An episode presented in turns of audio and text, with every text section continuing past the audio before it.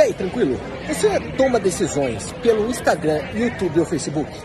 Se sim, eu acredito que sim, ou até o Twitter. Entenda uma coisa: Instagram, no final, é uma vitrine.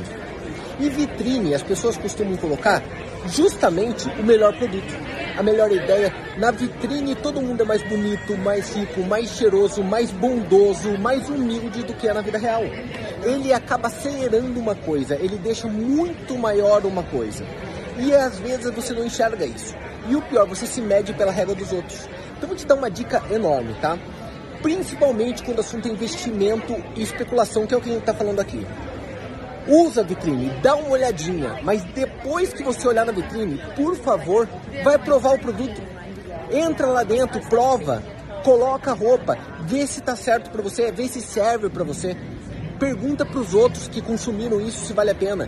Porque a partir do momento que você começa a fazer diligência, e essa é a palavra, o teu resultado começa a melhorar. Se você acreditar simplesmente em propaganda vazia por aí, principalmente pelo, pelo YouTube, com certeza absoluta, você vai se ferrar depois. É aquela história.